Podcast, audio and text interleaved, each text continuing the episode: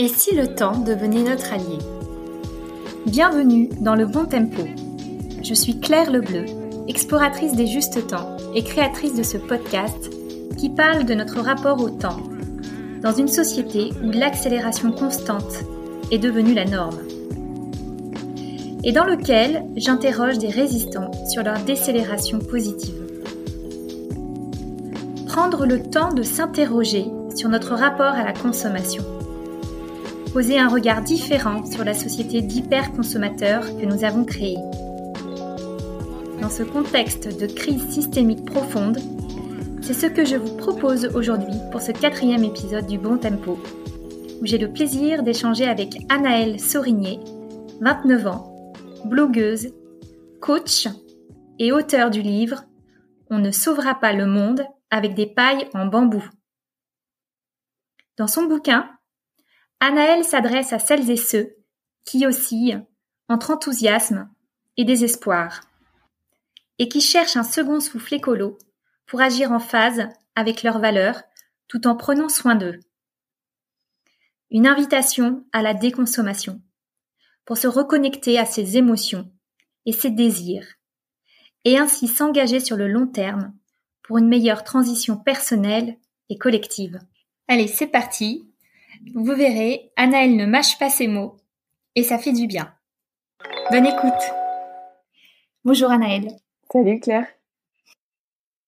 Alors, ma première question, c'est déjà pourquoi as-tu euh, écrit ce livre et en gros, quel a été ton, ton cheminement? Pourquoi? Parce qu'on me l'a demandé, enfin en tout cas, c'était ça le point de départ. On m'a, on m'a sollicité pour écrire un livre. C'est quelque chose qui arrive souvent quand on est blogueuse. Mm-hmm. Et donc c'était en, je pense au printemps, début d'été 2019, euh, j'ai été mm-hmm. contactée voilà pour pour écrire un livre et j'ai d'abord dit non.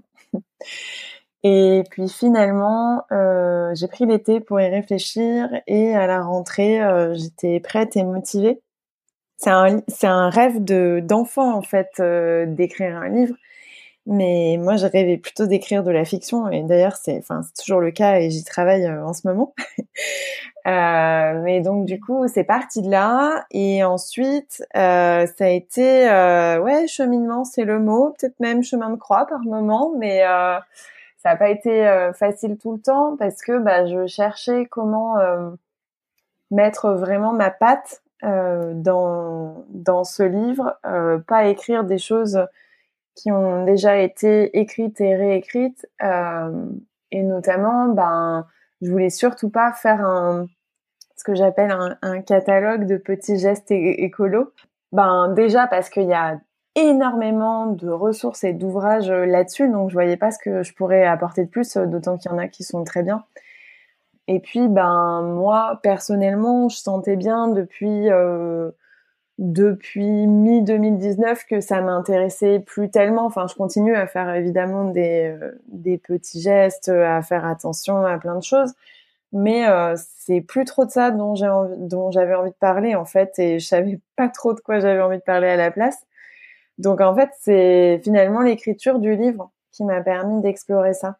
Euh, qu'est-ce que qu'est-ce qu'on fait une fois qu'on est fatigué d'être écolo un peu ou de se préoccuper de, l'avenir quoi. Oui, c'est ça. Mais on le, tu le présentes très bien. Moi, je, trouve effectivement euh, au début, tu expliques justement ton, cheminement en disant que quelque part, euh, voilà, tes premières années en tant que blogueuse, euh, tu créé un blog pour parler d'écologie en essayant de dédramatiser le sujet, en y apportant un petit peu de légèreté. Mhm. Et puis, euh, moi, ce que j'ai lu à travers les lignes, c'est peut-être juste mon, mon, interprétation à moi, c'est qu'à un moment donné, tu euh, as commencé peut-être à un peu moins euh, y croire en parlant de justement tout ce qui est un petit peu petit geste. Et quand je dis moins y croire, c'est que je pense qu'à un moment donné, tu as ressenti que en fait, ça n'allait pas, ça n'allait pas assez vite, une espèce de forme de découragement. Et j'ai l'impression que dans ton bouquin, effectivement, en fait, tu arrives à passer justement ce fameux cap à mon avis, euh, dans lequel beaucoup de personnes sont en train d'aller ou sont peut-être déjà, qui est ce cap de euh, en fait là aujourd'hui je je sais plus, je suis un peu découragée et là j'ai l'impression que je suis un peu euh, je suis un peu en train de sombrer dans dans, dans la dépression. Ouais. Et et comment on fait avec tout ça?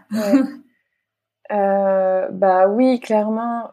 Je pense que toute personne ayant une sensibilité écolo a expérimenté cette frustration de il y a un problème gravissime qui se pose à nous euh, d'une ampleur inédite et en plus euh, avec toutes les réactions en, enfin comment dire les réactions en cascade auxquelles on peut s'attendre on peut même pas concevoir euh, tout ce qui peut se passer.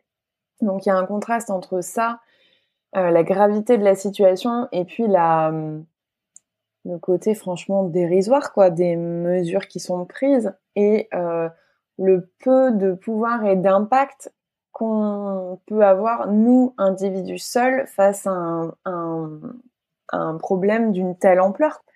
Et donc, euh, ben, le truc à cet endroit, c'est de pas sombrer, quoi. Enfin, et moi, euh, je, du coup, quand j'ai senti que je sombrais, euh, j'ai pris euh, de la distance avec tout ça. En fait, j'ai beaucoup moins lu sur le sujet.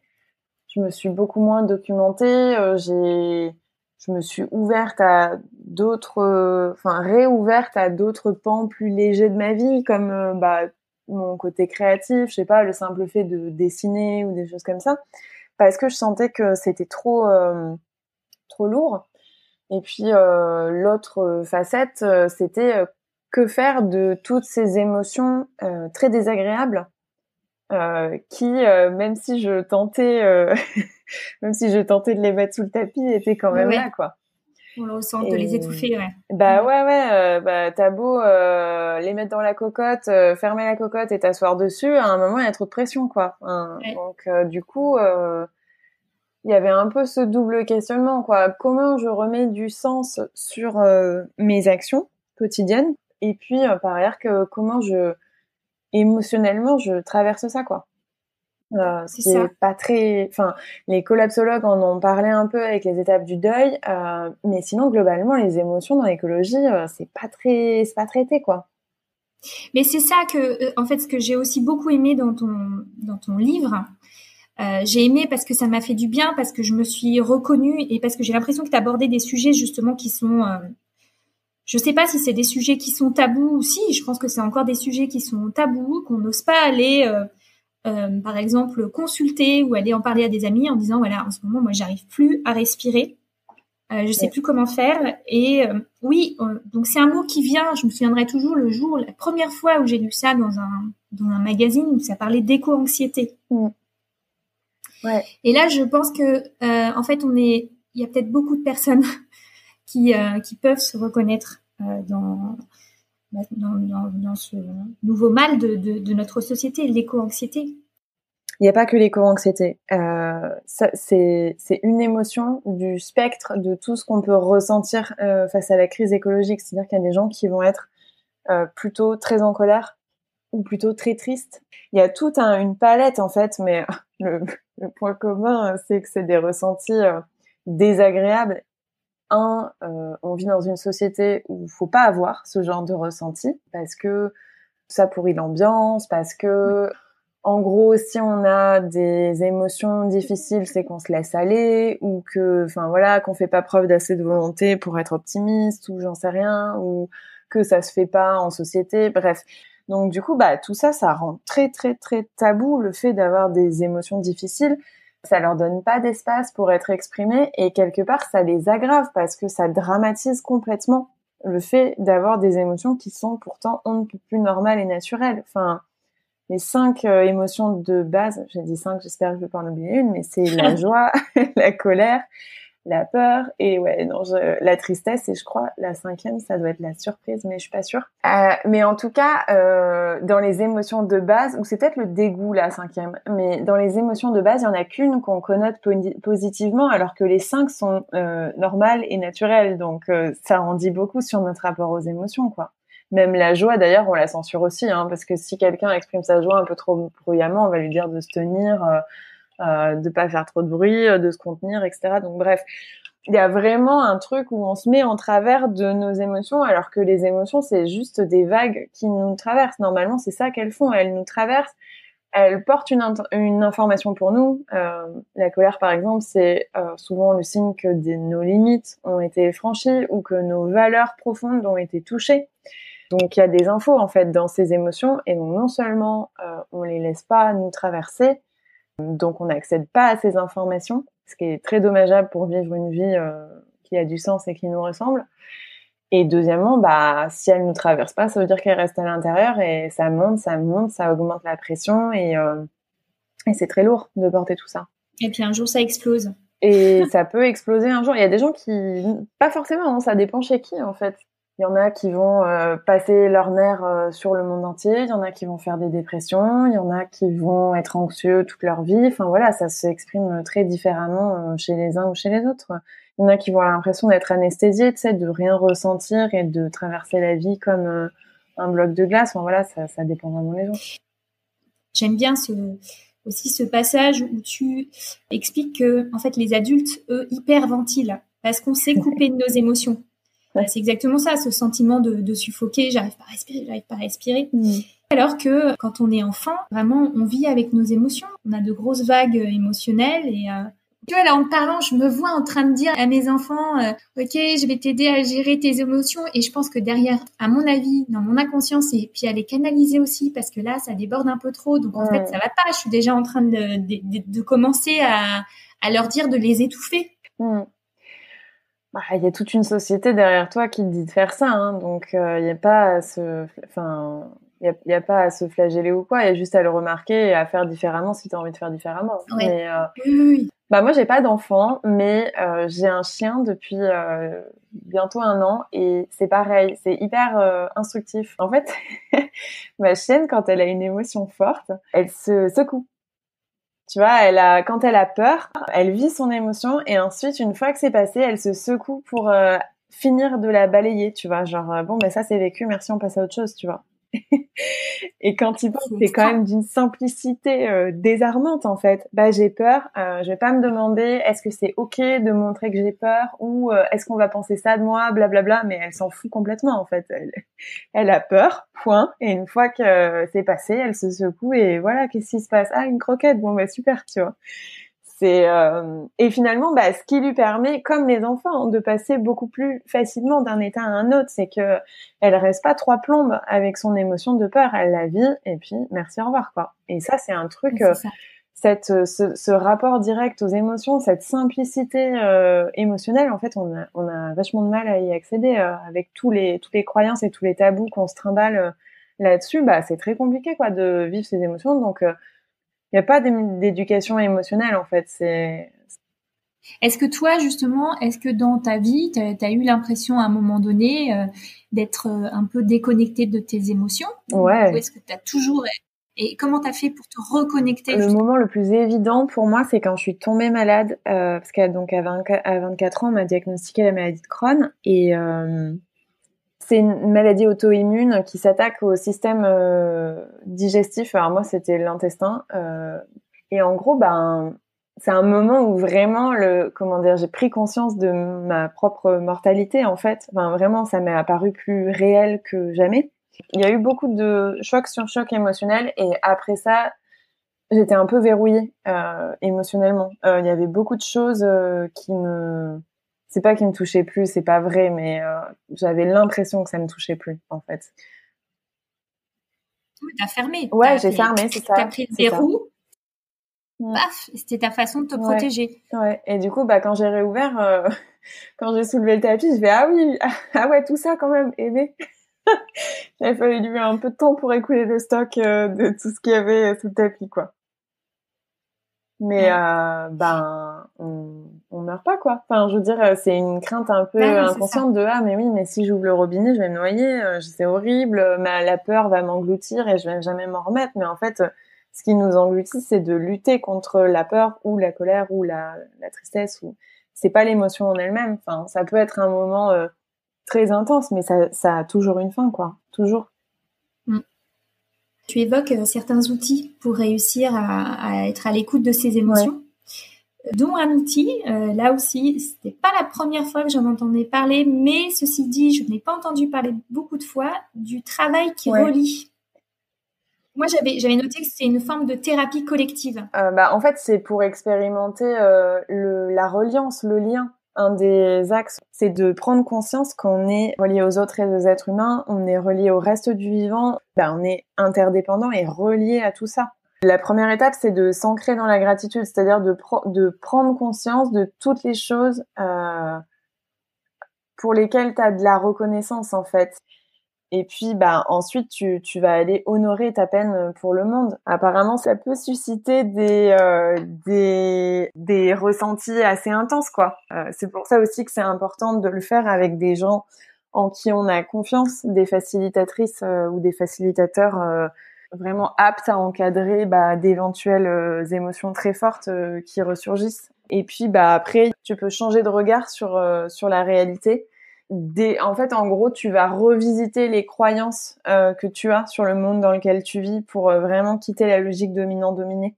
Et une fois que tu as changé de, de, regard et que tu as vraiment euh, cette envie de changer de cap qui t'anime, bah, tu peux aller de l'avant et vraiment t'engager sur des choses qui te qui font sens pour toi. De vraiment arrêter de croire que tu dois tout faire et de d'aller te concentrer sur ce qui fait vraiment sens pour toi et puis bah, agir. C'est ça aussi qui doit être super intéressant de se dire bah finalement on n'est pas isolé et, finalement tout ce processus qu'on a fait avant c'est un processus qui euh, qui de, ce que je comprends permet de se recharger en énergie et d'être à, nouveau créatif pour envisager euh, ben, une sorte de renouveau. Oui, carrément. Et puis il y a un truc qui est très important, c'est dans cette étape où tu euh, visites, où tu moi j'aime bien dire vidange toutes tes émotions euh, difficiles. En tout cas, tu, les, tu leur fais de l'espace pour les vivre, les reconnaître et les laisser te traverser. Bah, il y a quelque chose qui, qui change vraiment à cet endroit-là. C'est-à-dire que il y a de l'énergie à récupérer avant de vivre ces émotions. Ton énergie, elle est sur maintenir le couvercle de la cocotte fermé, tu vois. Ça, ça te demande une énergie de fou, en fait, de d'empêcher tout ça de sortir.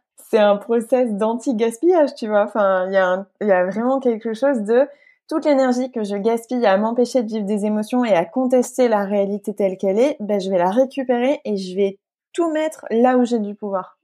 Et donc, bah, en termes d'impact et de, et de puissance d'action, bah forcément, euh, c'est décuplé quoi.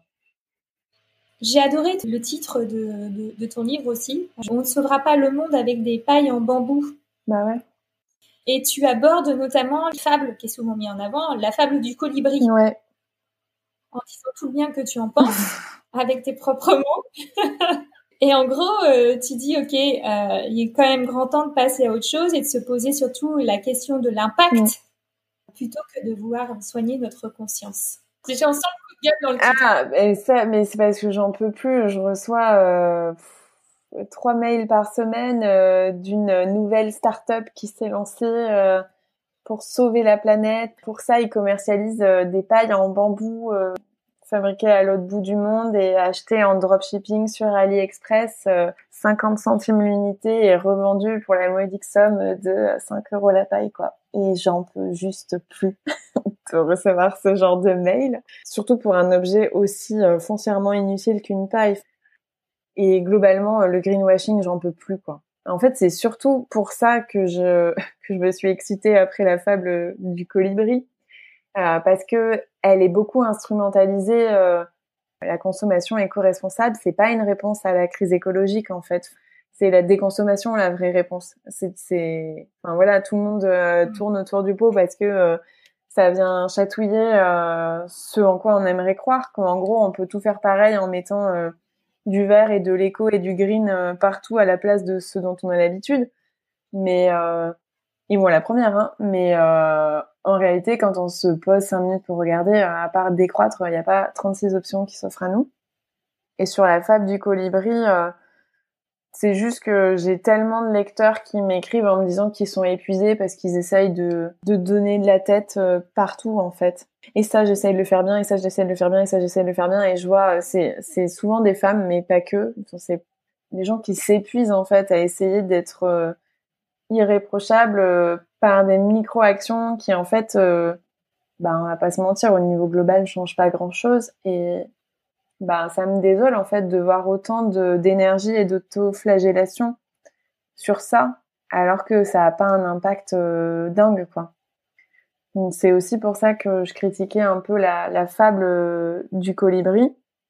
Et donc la question de l'impact, pour moi, c'est plutôt que de vouloir tout faire parfaitement, ben choisir l'endroit où on sait qu'on est qu'on aime faire ce qu'on fait, qu'on est bon, qu'on a de l'impact et mettre son énergie là-dessus.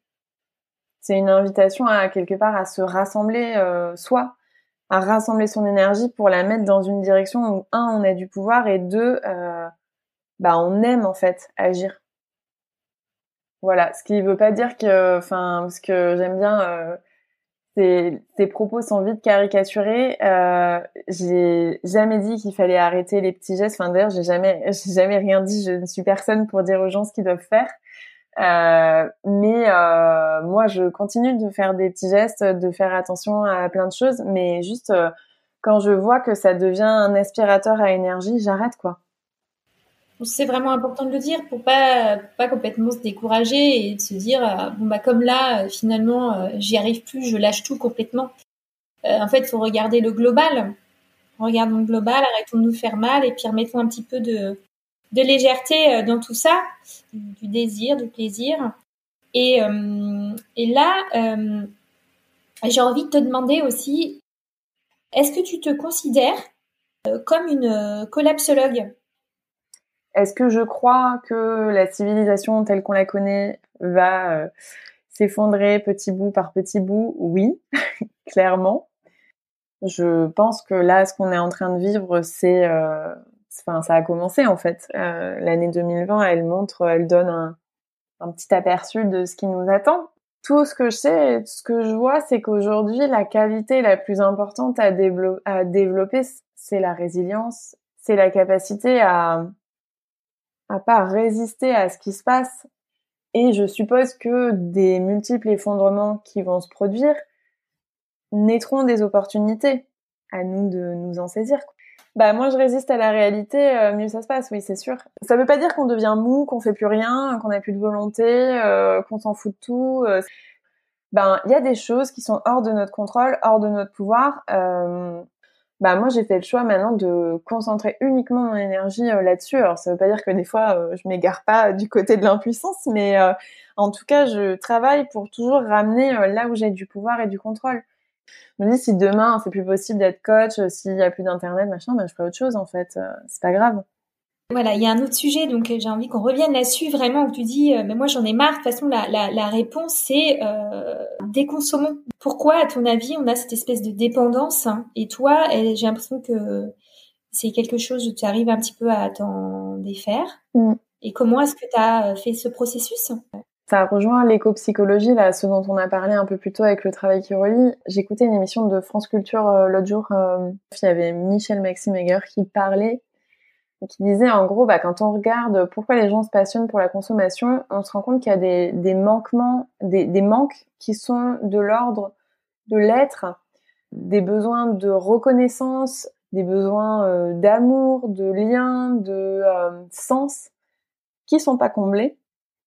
Et donc, au lieu de se tourner vers lui, ce qu'il appelle les sources euh, primaires de satisfaction, c'est-à-dire la nature, une vie euh, spirituelle, et ça ne veut absolument pas dire une vie religieuse, hein, une vie spirituelle, euh, où il y en avait un troisième, je sais plus ce que c'est, bah, les gens vont se tourner euh, vers euh, les sources secondaires de, de satisfaction dans la possession, dans le faire et donc dans la consommation.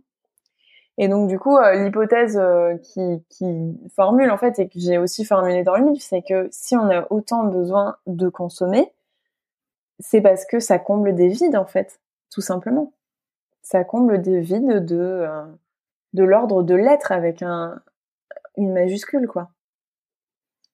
Les vrais désirs ne peuvent pas être les mêmes pour tout le monde, c'est pas possible en fait. Donc du coup, c'est de la conformité sociale, mais c'est pas du tout les désirs qu'on a au fond de nous en fait. Ça n'a rien à voir. Enfin, les vrais désirs, c'est pas des désirs de possession en fait, ou c'est rarement des désirs de possession l'être humain, il a une pulsion de vie, euh, c'est le désir. Ton réservoir inépuisable d'énergie, il est sur ce que tu as vraiment envie de faire et pas sur ce que le voisin a envie de faire ou sur ce qui fait bien de faire ou sur ce que la société attend de toi que tu fasses.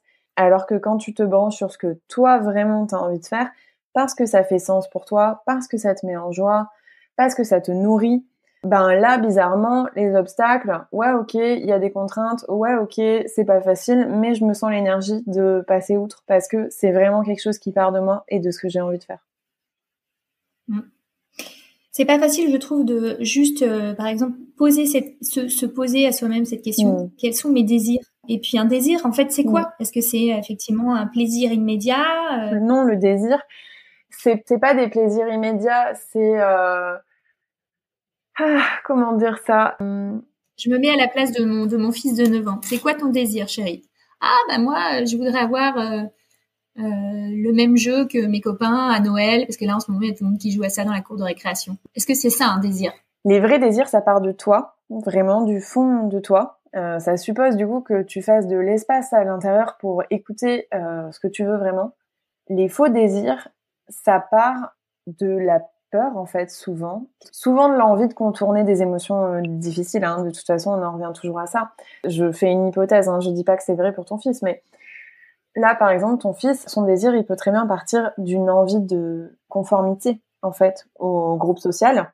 Et cette envie de conformité, elle part de la peur. C'est que ça, c'est encodé dans nos gènes. Euh, si t'es hors du groupe, tu meurs en fait. Et c'était le cas quand on était euh, euh, bah, dans le passé, c'était le cas. Si tu es banni du groupe, euh, ça signifie la, la, mort et pas uniquement la mort sociale, vraiment la mort physique. Donc du coup, bah ça déjà on en a hérité hein, de, de ça dans l'inconscient, peut-être même dans nos dans nos gènes. Donc déjà, euh, il y a à mettre de la conscience sur ce ce biais pour pouvoir reprendre du pouvoir dessus, parce que si tu n'as pas conscience de ce biais, tu ne peux rien faire avec. Et ensuite, ben voilà, qu'est-ce qui il y a la question qu'est-ce qui est plus important pour moi en fait? Est-ce que c'est de jouer au même jeu que tout le monde pour appartenir au groupe, pour pas être rejeté ou banni, ou est-ce que c'est de jouer au jeu qui me plaît le plus? Quand tu es adulte, tu peux faire ce travail-là, quoi. À un moment donné, tu évoques un outil qui est l'exercice de la vision et de la projection à 20 ans. Un outil pour euh, pour réussir justement à mettre le doigt sur euh, quel est vraiment mon désir et, ma source d'énergie euh, sur le long terme. C'est pas parce que là, aujourd'hui, ta vision à 20 ans, c'est euh, ça, que euh, tu fais un contrat signé dans le sang que dans 20 ans, tu seras là. C'est donner une direction à ton énergie. Par exemple, moi, euh, je dis un truc au pif, euh, dans 20 ans, euh, je veux être une écrivain vive de vive de l'écriture et voilà et être une écrivain de fiction, une autrice de fiction connue.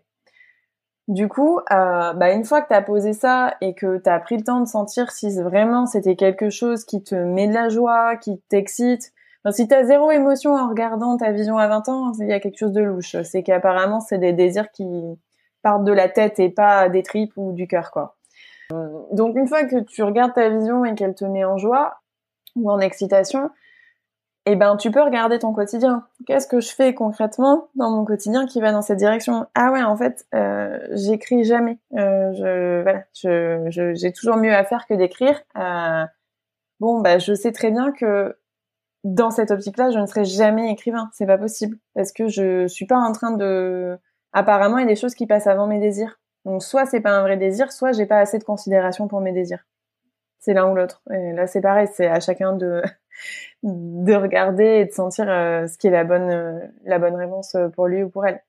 Ça te permet ouais de regarder si ton quotidien est vraiment en accord avec ce que tu veux en fait. Parce que s'il y a le piège de se dire euh, de toujours remettre à demain ce qui est bien et c'est le truc de euh, je profiterai quand je serai à la retraite, euh, je profiterai ce week-end, je profiterai aux vacances. En fait, tu remets toujours euh, le bien-être à demain. Et quand tu remets toujours le bien-être à demain, il arrive jamais, quoi. Et en même temps, est-ce que finalement être à l'écoute de ses désirs, pourquoi est-ce que c'est pas si naturel que ça? Parce que ça veut dire quelque part qu'on est à l'écoute de soi, qu'on est moins à l'écoute de l'autre. Enfin, il y a qu'une fois que ta cruche est pleine, en gros, que tu peux que tu peux donner ton rab aux autres, en fait une espèce de croyance que si tu prends soin de toi, tu vas délaisser les autres, alors que au contraire, quand tu prends soin de toi, quand tu respectes tes besoins, déjà tu offres à l'autre un miroir dans lequel il peut faire ça pour lui-même. Ça peut l'inspirer complètement de respecter ses propres besoins. Et sinon, bah en fait, t'as l'impression de donner alors qu'en vrai tu viens pomper quoi. C'est bah d'ailleurs j'en parle dans le livre, c'est c'est ce qu'on appelle le triangle dramatique en, psychologie euh, ou le triangle de Cartman aussi, euh, c'est la même chose. C'est vraiment de en apparence je me soucie des autres, mais à un niveau inconscient en fait je me soucie de moi. On croit que l'égoïsme c'est faire passer ses besoins avant ceux des autres, alors que la véritable définition de l'égoïsme c'est demander aux autres qu'ils fassent passer mes besoins avant les leurs. Ok, est-ce que je peux te demander, en fait j'aime bien poser cette euh, question en fin d'interview, si tu as euh, une œuvre euh, que tu aimes bien, toi, recommander autour de toi? Bah moi, le truc qui me fait beaucoup de bien en ce moment, c'est d'être au contact de l'univers de... Alors c'est Anne Wisoni, la série sur, sur Netflix. c'est aussi les livres, parce que c'est tiré d'un d'une série de livres qui s'appelle euh, Anne, je crois que le tome 1 c'est Anne de Green Gables, c'est Les Pignons Verts en anglais. Euh, et puis après il y a toute un, une série de livres, c'est des romans pour enfants, mais franchement quand t'es adulte euh, ça se lit très bien. Et en fait c'est l'histoire d'une orpheline qui débarque dans une petite ville de l'île du Prince-Édouard au Canada et qui elle est hyper passionnée, elle a pas du tout sa langue dans sa poche, elle a un sens euh, profond, aigu de la justice. Et euh, en fait elle va faire des émules euh, dans cette ville et voilà elle va tout bousculer par sa simple présence. Et je trouve ça et parce qu'elle demande la permission, elle incarne en fait ce qu'elle est sans demander la permission, elle est vraiment tellement passionnée. Et je trouve ça très très inspirant sur comment comment tu peux impacter très fort les choses en incarnant plutôt qu'en revendiquant. J'adore. Et puis en plus, bon, il y a tout un univers euh, nature, papillon, machin, qui moi me fait vachement de bien. Euh, c'est le, le, gros bonus. Mais c'est vrai que je trouve ça éblouissant comment euh, dans l'histoire elle fait bouger des trucs juste parce qu'elle est tellement ok avec ce qu'elle veut et elle est tellement ok avec ce qu'elle est et, euh, et voilà et avec sa personnalité entière que du coup ben son énergie à elle fait bouger tout le monde autour d'elle. Et c'est c'est passionnant. Enfin, c'est c'est fascinant comme euh, en plus c'est magnifique. Enfin bref. Ouais, génial. Et puis on, on, ressent quand on parle que l'énergie arrive jusqu'à toi quoi. Elle est contagieuse. Ah ben ouais. ça, ça, ça c'est de la bonne énergie la fiction, c'est parce que là, tu as envie de raconter les récits aussi. C'est une autre façon de les toucher, de porter des messages. Ouais, carrément. Euh, puis, bah, déjà, je kiffe hein, écrire de la fiction. On va, on va le dire simplement. Et quand tu kiffes, bah, tu t'envoies beaucoup plus d'énergie que quand tu kiffes pas. Euh, puis voilà, moi, quand je vois le nombre, euh, typiquement l'univers d'Anne Wizoni, comment ça m'inspire dans ma vie de tous les jours, je me dis qu'en fait, j'ai trop envie de faire pareil avec mes lecteurs. quoi. J'ai envie que mes histoires, ça leur donne des idées, de l'énergie, euh, que ça leur permette euh, de se sentir euh, compris, soutenu, pas seul, de mieux se connaître. Enfin voilà, j'ai vraiment envie de, de faire ça par l'écriture. En tout cas, merci parce que tu m'as fait passer un bon moment. Bah pareil, c'était très sympa d'échanger avec toi. Le mot crise en grec signifie décision et renvoie à l'idée d'un moment charnière en cela, j'ose espérer que la crise que nous traversons aura un impact positif sur nos modes et rythmes de vie. Cette crise est aussi une crise philosophique. Je rejoins complètement Anaël sur le fait que nous avons besoin de nous reconnecter à nos vrais désirs pour sortir de cette spirale infernale de l'avoir et ainsi se réapproprier nos vies et notre relation au temps. Voilà, cet épisode est terminé. J'espère qu'il vous aura été utile. J'avais envie de partager mes découvertes et les sujets qui me font du bien, en espérant que ce soit également le cas pour vous. En tout cas, n'hésitez pas à me faire part de vos retours et à me dire ce que vous en avez pensé, si cela vous a été utile et à défaut pourquoi, en m'envoyant tout simplement un email à claire.lebontempo tout attaché à gmail.com et je suis tout oui si vous souhaitez que j'aborde d'autres sujets et solutions pour nous aider à faire du temps notre allié. Et si vous souhaitez me soutenir, la meilleure façon de le faire est de faire circuler cet épisode et de me mettre 5 étoiles dans votre application. Pour être au courant des prochains épisodes, je vous invite à vous abonner au podcast Le Bon Tempo.